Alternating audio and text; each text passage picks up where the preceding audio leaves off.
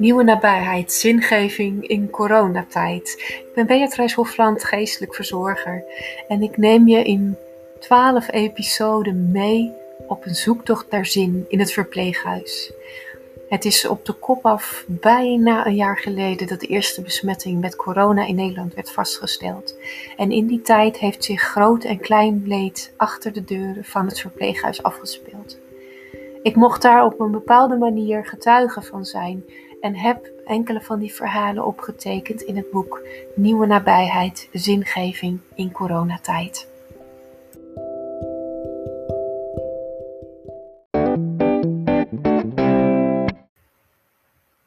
Vreemd, verdrietig voorrecht. Had je mij in februari 2020 gevraagd hoe vitaal of cruciaal het beroep van een geestelijk verzorger is, dan had je lang op een antwoord kunnen wachten. Dat is net zo ingewikkeld als aantonen, evidence-based het liefst, dat het aanhoren en duiden van verdriet kan leiden tot gevoelens van opluchting. Dus ja, ik doe het werk met hart en ziel. Vind ook zeker veel voldoening in de vele ontmoetingen die ik heb en zou geen andere baan willen. Maar cruciaal als in onmisbaar? Daar hebben we, door de situatie gedwongen, als beroepsgroep pas gaandeweg een antwoord op kunnen formuleren. Tevoorschijn komend, uit soms wat vergeten plekken, met niet aflatende inzet, te veel bescheidenheid ook, stond daar ineens een groep zorgverleners die deden wat ze altijd deden. Er zijn, in alle omstandigheden. En meer nog, met de capaciteit en deskundigheid om in een veranderende wereld mee te bewegen. En die ingewikkelde zaken als levensvragen en zingeving van nieuwe betekenis te voorzien. Beetje bijzondere groep ook, die durft te spreken over wat normaal gesproken binnenskamers blijft. De intieme woorden van afscheid. De doorsnijdende pijn van het alleen sterven.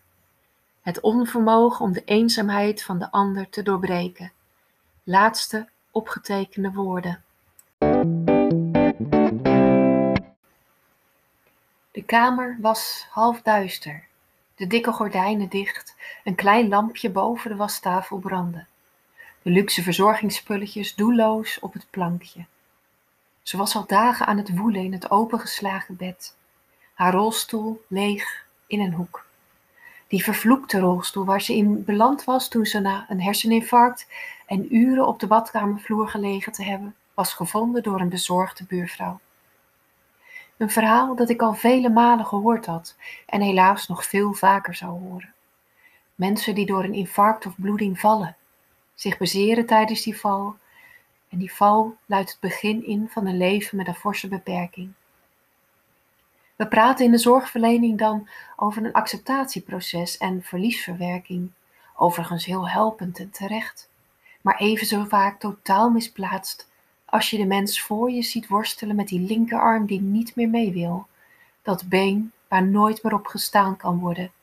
En de soep die uit de mondhoek terugstroomt de soepkom in. In die omstandigheden is het tijd om stil te staan bij het hier en nu. Of terug te kijken naar het leven zoals het was.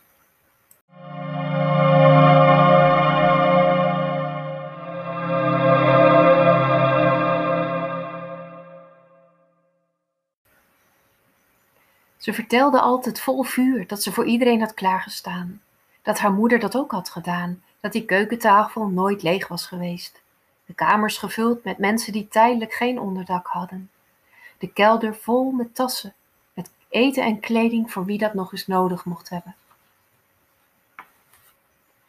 Verward, verdrietig, de weg kwijt, probeerde ze haar rolstoel te manoeuvreren langs de koffietafel. Ze moest haar gasten toch iets voorzetten. Dat kon zo niet. Het lukte niet. De kopjes te zwaar, ze kon niet bij de melk. Nergens een rustig plekje. Wat wilde ze nou van haar? Haar man woonde al lange tijd niet meer thuis, was opgenomen in een verpleeghuis. Zij was altijd de sterke geweest, degene die de boel draaiende hield. Het bezoek vloog af en aan, binnen de beperkte mogelijkheden, om haar te helpen, te troosten, te ontzien. Maar ze vonden niet terug wie ze hadden verwacht. Het hersenletsel had haar compleet veranderd. Volgens haar zussen had ze nooit iets met geloof gehad. Maar bij mij vroeg ze om gebed, om haar rozenkrans, om rust in het herhaalde spreken van de aloude woorden. Ik heb Jezus van het kruis gebid, zei ze altijd letterlijk, als ik in de ochtend langskwam en ze weer een doorwaakte nacht had gehad. Het maakte haar radeloos dat ze niet zelf uit bed kon, dat het slapen niet lukte. Haar incontinentie, haar onvermogen, ze vond het verschrikkelijk. Ze verhuisde uiteindelijk van de revalidatie naar een bewonersplek. Haar rust vond ze niet, ondanks alle liefdevolle aandacht van verzorging en familie. Tot die bewuste dag dat ze met de gordijnen dicht in bed bleef. Haar levenskracht holde achteruit. Het was op het dieptepunt van de bezoekersbeperkingen. Alleen haar zus mocht bij haar waken. We losten elkaar af, zaten ongetelde uren naast haar. Vreemd, verdrietig voorrecht dat ik daar mocht zijn.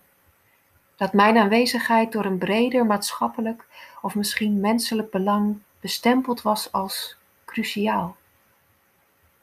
Nog niet eerder had dat zo paradoxaal aangevoeld, want was het niet de familie die voor alles van beslissend belang was? Na die lange dag volgden er nog vele andere mensen bij wie ik waakte, andere levens en verhalen, andere noden en wensen, andere wijzen van sterven, van niet kunnen loslaten. En met elk afscheid verloor ik ook iets van mijn eigen vitaliteit. Het werd hoog tijd dat de huizen open gingen en de naasten, de geliefden, die cruciale plek weer mochten innemen.